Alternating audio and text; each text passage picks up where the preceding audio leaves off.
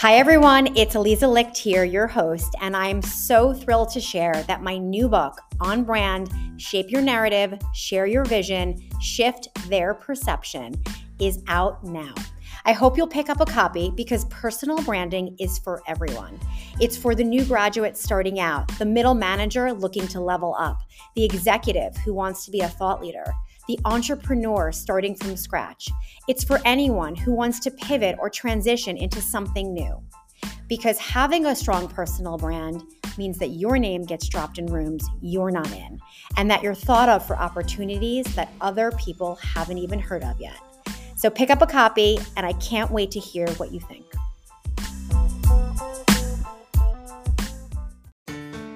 Hi, this is Aliza Licht, and this is Leave Your Mark, the podcast, where I brew fresh career advice with some of my most inspiring and successful friends.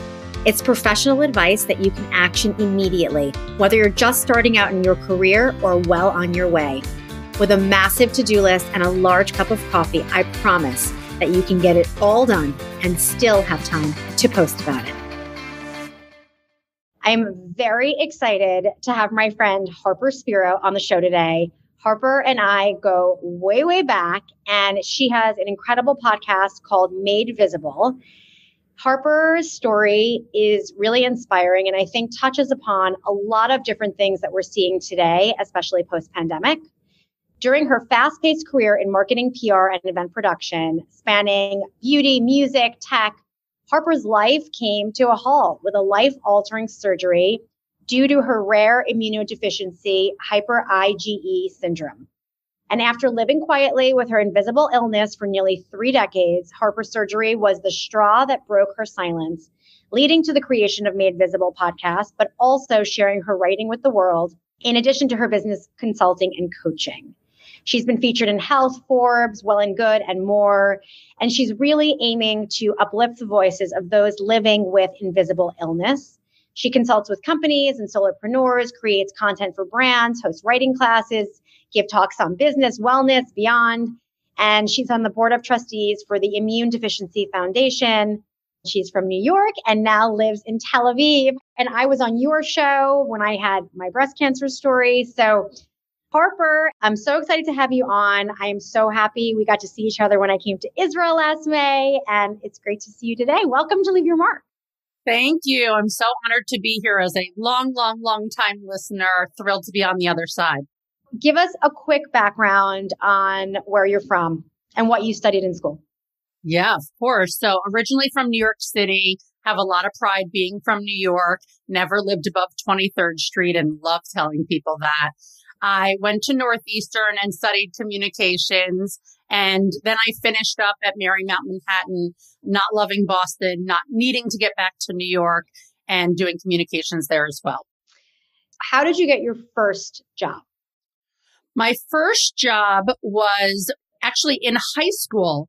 We were required to find a few months in our senior year after we had already gotten into college to find a role that was like a few week internship.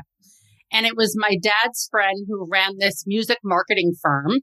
And she had me come in probably once or twice a week for, let's say, six or eight weeks. And my responsibility was to sit in a conference room and watch music videos and make note of any time there was any sort of profanity or too much nudity. If there was a little too much boob, too much belly button, I had to make note and say, okay, second, blah, blah, blah you know, we can't have this being out in the world. So that was my responsibility at that internship. Oh my God, that's so funny and how the world has changed. But did that give you the marketing PR bug? That was definitely the starting point. I mean, my dad owns a media buying agency, so I was always aware of that industry. But one of my first jobs after that was when I returned from Boston and moved back to New York. My parents said, okay, you need to work or you need to go back to school. You can't just live under our roof and like live this New York life at 20 years old. And I found a job while I was in school in the PR department at Bobbi Brown Cosmetics. Oh my God, I didn't know that. Yeah. So I was in the PR team there, but I was an intern and one of my managers left very shortly into my time there and they didn't replace her for a while. So while I was in school taking PR 101, I was running like all the blogger relations for Bobbi Brown Cosmetics. And my manager would send me emails being like, deal with this person, this small little town blogger, or these people in New York, send them stuff, but not knowing that bloggers would become bloggers. I mean, this was 2005. I'm wow. sure you can go through your head who some of these people were back in that day that I was running this, not realizing that this would become the world that we live in now in a funny way back in 2005 i mean honestly i don't even think i knew the word blogger in 2005 i was definitely a couple years later than that. But interestingly in the early days and certainly back then they were like the stepchildren. You got like the crappy job basically. Totally. I mean my manager would really be like here deal with these guys. They're useless. Don't send product. Just send press releases. I mean it was really like they're not valuable. We didn't know that they meant anything. And now they're probably doing a lot better than a lot of the editors at major magazines. Yes, I think the tides have changed, although editors have caught on. They have decided to also make their own personal brands, which I think is great. But, you know, some of those magazines never allowed any of them to have any sort of personal brand. No, for sure. So it's interesting to see some of these people. I follow some of them on social media. I'm like, wow, they're still doing it all these years later. But I loved working in PR and I loved the sort of client relations and obviously being amongst product. I've always been a product junkie. So it was such an amazing opportunity to be able to be amongst this brand of products and have amazing, amazing mentors that I worked with and still have connections with to this day. A lot of people probably don't realize that the secret to PR is really in the way that you build relationships. What are some tips you can give listeners on how to build authentic relationships? I think one of my biggest things is just being yourself and finding ways to connect with people that are like minded. I mean, you know, I love our story of how we met, and I think it's no different than what you're asking here, which is, Hey, I've been following this person for a while. And I realize that you have the same hatred of saying Happy New Year past week one of January or the Wednesday after Thanksgiving. We're done with hope you had a great Thanksgiving. Meeting people where they are. Seriously, that's how you and I met on Twitter. It's so funny. Here we are all these years later and to think about the connection that we've built at this point. But I think ultimately it really is about meeting people where they are seeing something that you can connect with them on and say, Oh, I saw that you posted about X on Instagram, or I read on your bio that you've dealt with Y. That's something that people can go, Oh, you get it. I even think about it, and I'm sure you can get this also. I get pitches for my podcast. And when someone sends a pitch, Oh, I love your podcast. It doesn't really do it for me. But if someone says, I listened to this episode with Aliza Licht and I love that she spoke about XYZ. They actually did their research and it shows that people care. And so that to me is such a game changer and takes such little effort and time to go that extra distance to actually make people feel like you know who they're talking to. And I respond to publicists all the time before I relaunch my podcast when they pitch me people that are completely unrelated to the topic of made visible being like, you should do your research because you're pitching me business people that have no connection to invisible illness. And they all of a sudden shut down and don't know how to respond because they didn't do their research. They didn't do their due diligence. It's such a valuable lesson. And you don't have to be in PR to take this and really learn from it. It's like life 101. But also, my favorite pitches are the ones where someone is literally pitching me talent that has already been an episode. Like, come on. Oh, I've had that too. Like, why don't you just look at the roster? That's really scary. So you start, you know, building your career in PR. You're obviously a natural at it. You had huge success. What happened with your health? Tell us a little bit about how you discovered your illness and then what that led to as far as your career. So I had eight jobs in 10 years jumped around often, constantly looking for a better team, better product, better manager. and ultimately ended up in a position thanks to one of my old bosses at Bobbi Brown. I was working at a beauty PR firm and I was in my highest paying role, biggest title, running a new department. And all of a sudden, I would walk down the street of New York City, maybe two blocks, and feel like I was completely winded. And I'd have to stand up against a wall of a building, feeling like I was going to collapse.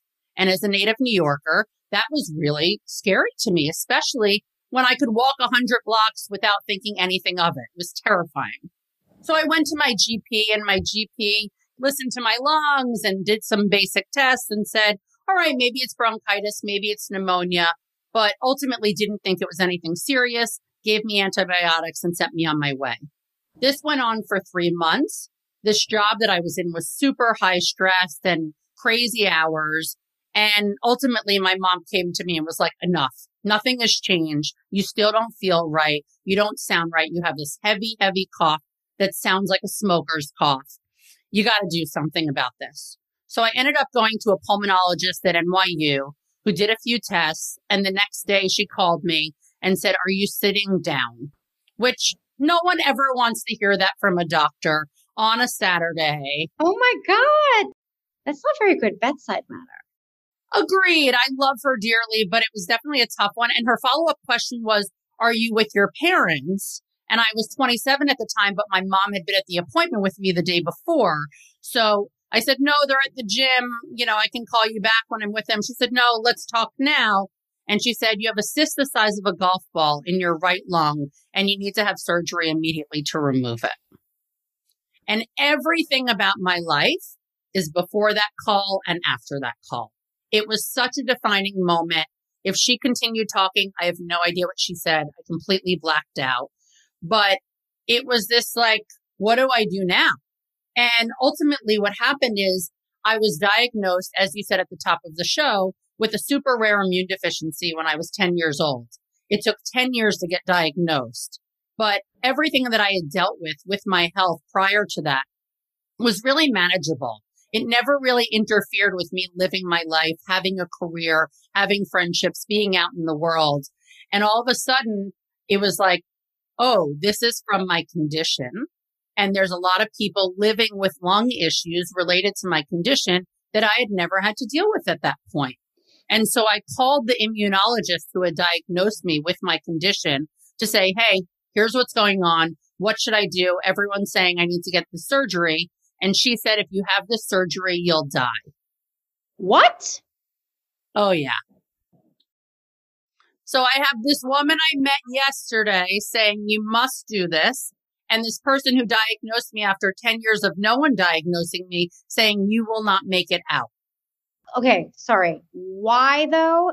Because it's such a complicated surgery. It was risky to go in and just not knowing what would happen and knowing that there were other bad cases of people with my condition who had this surgery. So ultimately, my parents and I went down to the National Institutes of Health which had been studying my condition for years. There's only 300 of us diagnosed in the world. 300? Wow, Harper, I didn't realize that it was so rare. Oh my God. Oh, yeah. So we went down there and met with this team, and they were incredible. And they basically said, You got to do this surgery. There's nothing else we can do. I hadn't had a CAT scan in 17 years since I had had this random bout of pneumonia. So we don't know to this day, 11 years later, how long this cyst was living in my lung. So everyone agreed you got to do this surgery. It is risky. Here's some of the bad stories we've had, but you got to do it.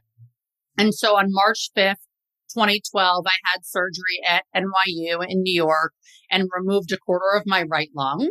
And thankfully, the surgery was very successful. The surgeon and doctor and everyone was very pleased. But basically, ever since I've been dealing with lung issues. And interestingly, what they removed from my lung is something called aspergillus, which is a form of mold. And I was living in an old West Village apartment at the time. And to this day, we don't know if it was just, you know, mold in the walls or what was going on there. Oh, wow. That sounds highly likely that that is a culprit. Thank you for sharing all that. So, you're done with your surgery. Obviously, thank God, you know, it went well. how at that point were you thinking about your life, your career, your work? As I said, everything is this like before and after from the surgery time. And I suddenly realized that I needed to prioritize my health, my mental health. And it was something that I never thought to do. I mean, in navigating my life for 27 years, I was just trying to fit in with my friends, just trying to live my life, enjoy, go out, have fun, travel, and never really made my health a priority. And all of a sudden, I realized I needed to. And as much as I loved working in beauty and loved skincare and makeup, I realized that it was not my passion professionally. I needed to take care of my well being and working in that job. That was not going to happen. So I decided to start exploring options. I ended up hiring a career coach who, looking back, I can't even believe she helped me, but I was in such a dark place at that time that anyone would get me out of the rut that I was in. And I ended up going to a company where I did event production and marketing for nonprofits and health and wellness brands. And I know a lot of our common friends, our connections through there.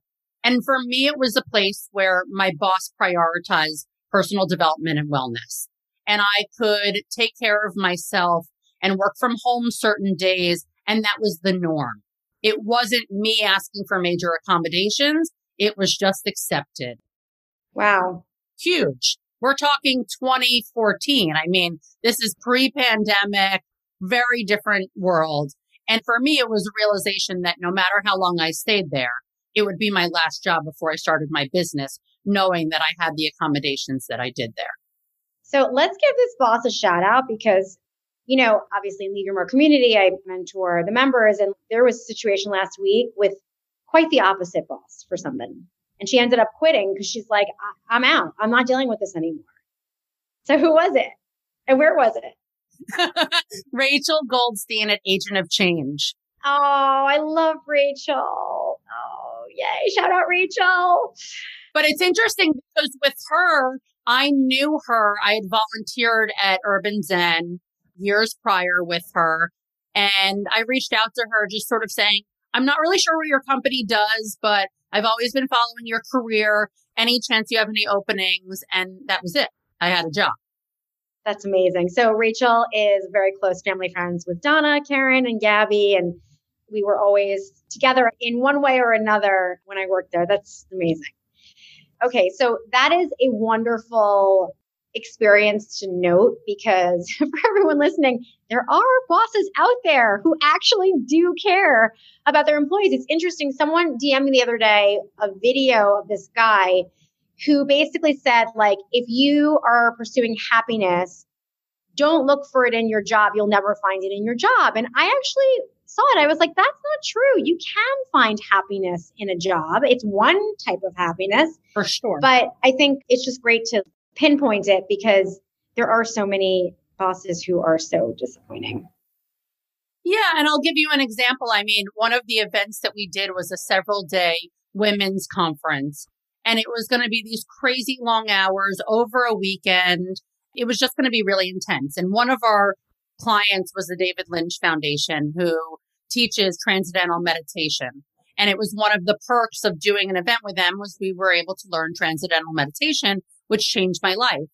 And I remember sending Rachel an email right before this three or four day event saying, I'm really attached to my TM practice. I know that typically when I do TM is when I'm back home.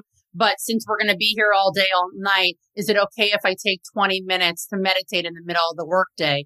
And she responded something along the lines of like, I don't know why you're asking. Like, of course, if this is what you need to do to be the best version of yourself, like go do that for 20 minutes. Just make sure people know like this is where you are and you'll be back in 20 minutes. And I don't understand why that can't be the norm. You know, it's thinking about people going to yoga classes in the middle of the workday or needing a walk. If you can be productive and get work done and make sure your clients are happy and everything is taken care of, I don't think it matters where you are in the world and like what structure your day is as long as the job gets done. I agree. However, just pointing out a LinkedIn post that one of the Leave Your Mark members reposted the other day. I don't follow this person, but I saw it on her feed someone who dealt with postpartum, came back to work, and really was having a hard time, needed some accommodations. And the manager just looked at it as a nuisance, like she's not totally back. And no one really asked her how she was. And she ended up quitting that day. She's like, I can't do this. So when we talk about advocacy, especially self advocacy, do you feel like managers are open to listen to special accommodations today? I mean, we talk about mental health in the workplace, we talk about invisible illness. Some of these conversations are really hard to have. And also, you don't want to have like a stigma or like a mark against you that you're not able to like give 100% to the job. So, how would you recommend people navigate those discussions with their managers? I think that it's happening more and more in the workplace. I think that people are getting more open and receptive to having those conversations and realizing that they want to work at places where they can be fully themselves. I mean, I just saw a Facebook post a few minutes before we started recording of a woman saying that she takes her wedding ring off before she goes into job interviews because she has heard that hiring managers assume that you're then going to have a baby soon and then going to go on maternity leave. Oh my God. Like, how are people functioning this way? Is this really happening in the workplace? So I do think that changes are happening. And I think one of the benefits, I hate saying it, of the pandemic is that employers are realizing that they need to prioritize the health and mental health of their employees. And that to your point, a lot of people are leaving because if they're not taken care of and basic accommodations aren't being made, they don't want to work in these places. I just had an Instagram live earlier this week with one of my past guests on Made Visible, Hannah Olson, who started a business called Disclo, D-I-S-C-L-O, where she helps companies help their employees disclose what they're going through, whether it's fertility related, disability, invisible illness. I love that. And it's so brilliant because she just realized how many employers want to support their employees but the employees are scared to be forthcoming about what they're going through. And so it's a safe way to do that. And I think those kind of ways to make people feel like, okay, here's your contract, you know, all the information you get from HR up front. And that's part of it.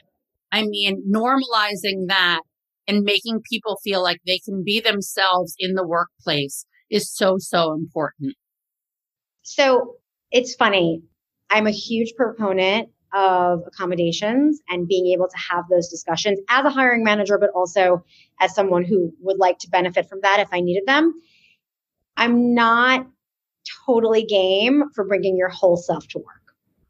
And I talk about it a lot more in on brand, but I don't know that everyone's whole self is appropriate for work. And I don't think people understand how to draw those boundaries. What would you say? I think that's accurate. And I think it's interesting seeing what's happening with LinkedIn these days and how it's completely shifted. I feel like when Roe versus Wade was overturned, people started talking about their abortions on there and it was sort of shocking to see. And I think there's a part of me that's like all about advocacy and thrilled to see people are talking about this and being transparent. And at the same time, what's work and what's your home life. And I think there's like the boundaries are not totally clear. Yeah. I think it depends on who the person is and what the company is and what you're looking for from the company to accommodate you with. You know, there's employee resource groups and heads of disability and heads of wellness at many companies. And I think they're trying to make people feel more supported and seen and taken care of in companies. Thinking of some of my past podcast guests and people who have been in my writing classes who have certain ailments that need to be taken seriously that if something happens in the workplace, them disclosing about it in advance is going to benefit everyone in case something is to happen. 100%. So whether it's something like having an EpiPen or something of that nature, a medication that's in the drawer in case someone has some sort of flare up and needs help, those kind of things are absolutely crucial. But if it doesn't interfere with your work and you can continue to do your work 100%, maybe it's not necessary to disclose. Well, here's a perfect segue then, because your show is made visible. So a lot of times people seem totally fine. And you always have that employer that's like, she's fine. She's not really sick. I mean, what inspired you to create that show? I can imagine it would be for people not understanding that you needed accommodations when you did.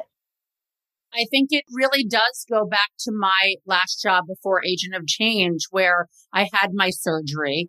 And I remember going to my boss and saying, Hey, you know, I'm about to have the surgery. Thanks for being flexible with all these doctor's appointments. Obviously, this is not what I want to be doing with my life, but it's what I've got to prioritize. And she was super compassionate for a period of time. And then when I was on medical leave for several months and I had just started this department that was going to help build her business and grow her business, she was no longer game as much as she had been. And I, looking back, understand it because again, I was like developing something and it was all me. And so I think there's this boundary of like, how can you be compassionate and at the same time make sure that your work gets done? And I was not capable of giving her what she needed at that time. That's a really fair way of looking back on it. Yeah, I definitely didn't look at it that way in real time. I was sort of like, what an asshole. Why is she not realizing?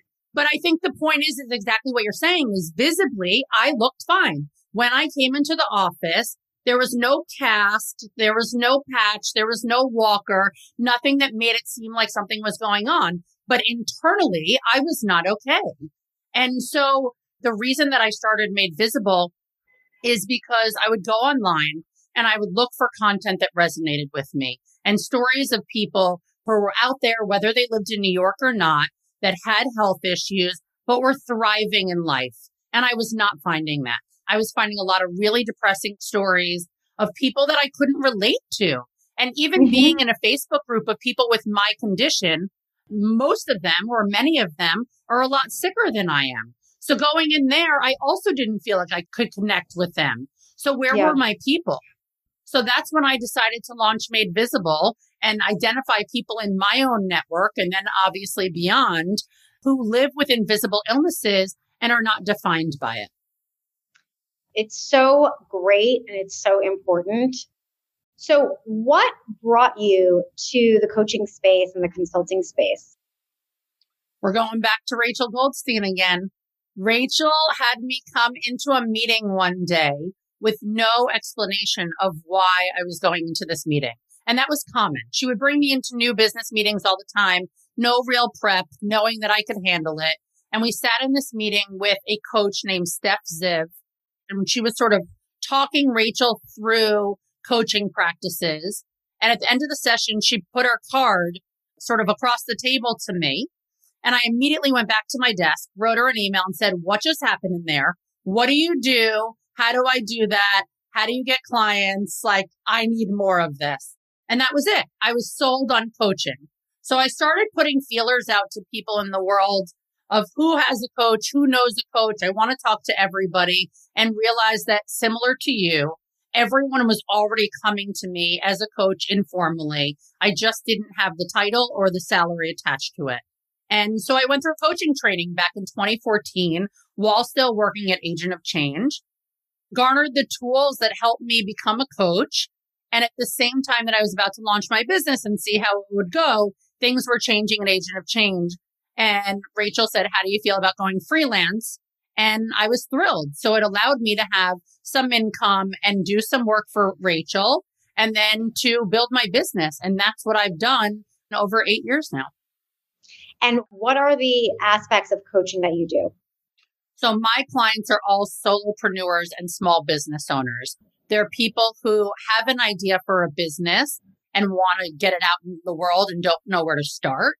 A lot of people have some clients and are doing some work, but haven't officially launched. So they need me to help with their marketing and getting themselves out there and doing what you and I do so well. And then there are a lot of people who have been in business for many years that need me to come and look under the hood and say, what's wrong here? What's not working well? Where can we create some more structure? A lot of people refer to me as their CMO or COO externally. I love it. I love it. One of your superpowers is the follow up. You are just follow up, follow through. You and I were cut from the same cloth in that sense.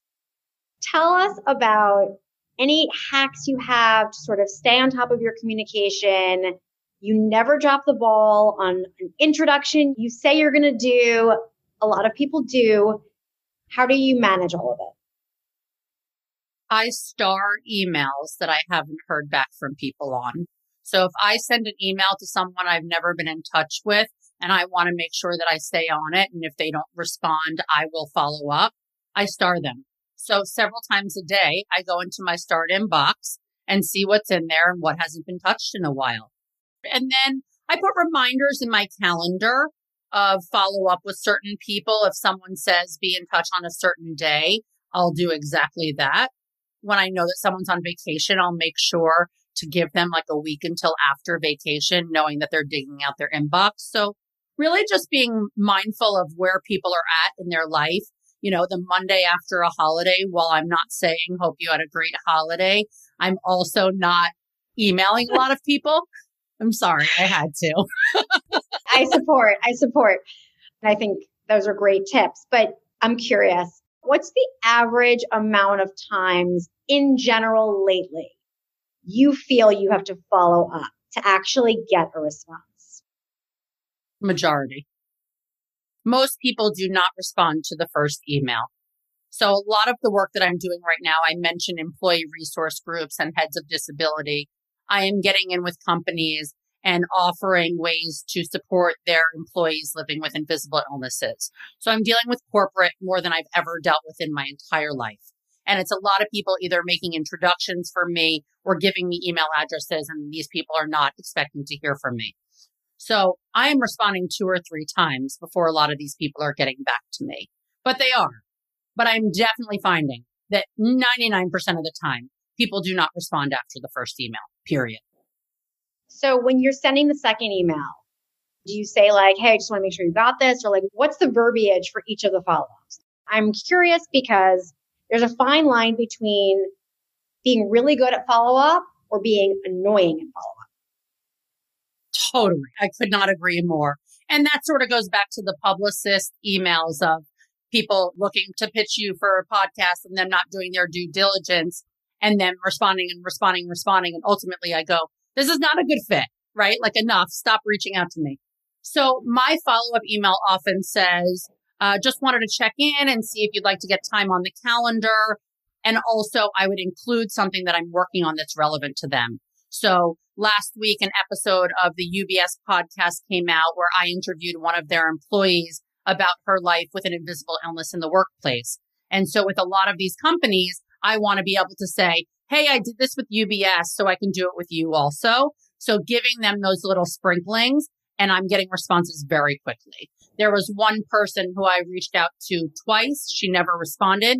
The minute I sent the UBS link, she responded in seconds. Oh, I love that. That's so good. One of the things you've said, which I love, is create what you wish already existed. Tell us a little bit about that mantra.